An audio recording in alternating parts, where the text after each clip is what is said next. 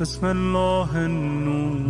یکی از برجسته ترین مصادیق کوثر وجود مقدس فاطمه زهراست که خداوند متعال در این وجود مبارک دنباله معنوی و مادی پیغمبر را قرار داد. صحیفه فاطمیه. بسم الله الرحمن الرحیم.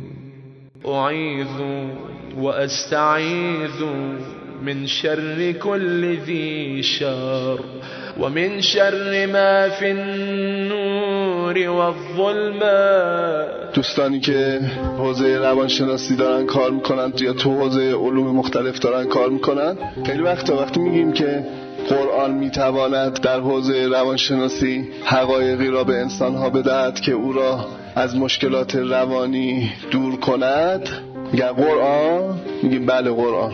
مسلمانه ها اعتقاد به نور بودن قرآن داره ها، قرآن ها نور میدونه، ولی میگه یعنی اینایی که روانشناسا کار کردن یعنی بی خود بوده، برمیگرده به روانشناسی، خودت چرخ میزنه تو روانشناسی، یعنی همه کار شده، یعنی بی خود بوده، بعد دوره میاد تو قرآن نوره، دوره میره همینطور میره میاد، تردد ایجاد میکنه، بعد تهش میشه که من فکر نکنم قرآن بتونه زور اینا داشته باشه که بتونه مثلا در حوزه روانشناسی کاری انجام بده. این مال کسیه که داره به نورانیت نور اعتقاد داره، ولی تو دل ظلمت که میفته مقهور ظلمت میشه. تو آیات اولیه سوره انعام این مخور شدنه، تو سه تا آیه، همون سه تا آیه اولی که اومده تبیین شده.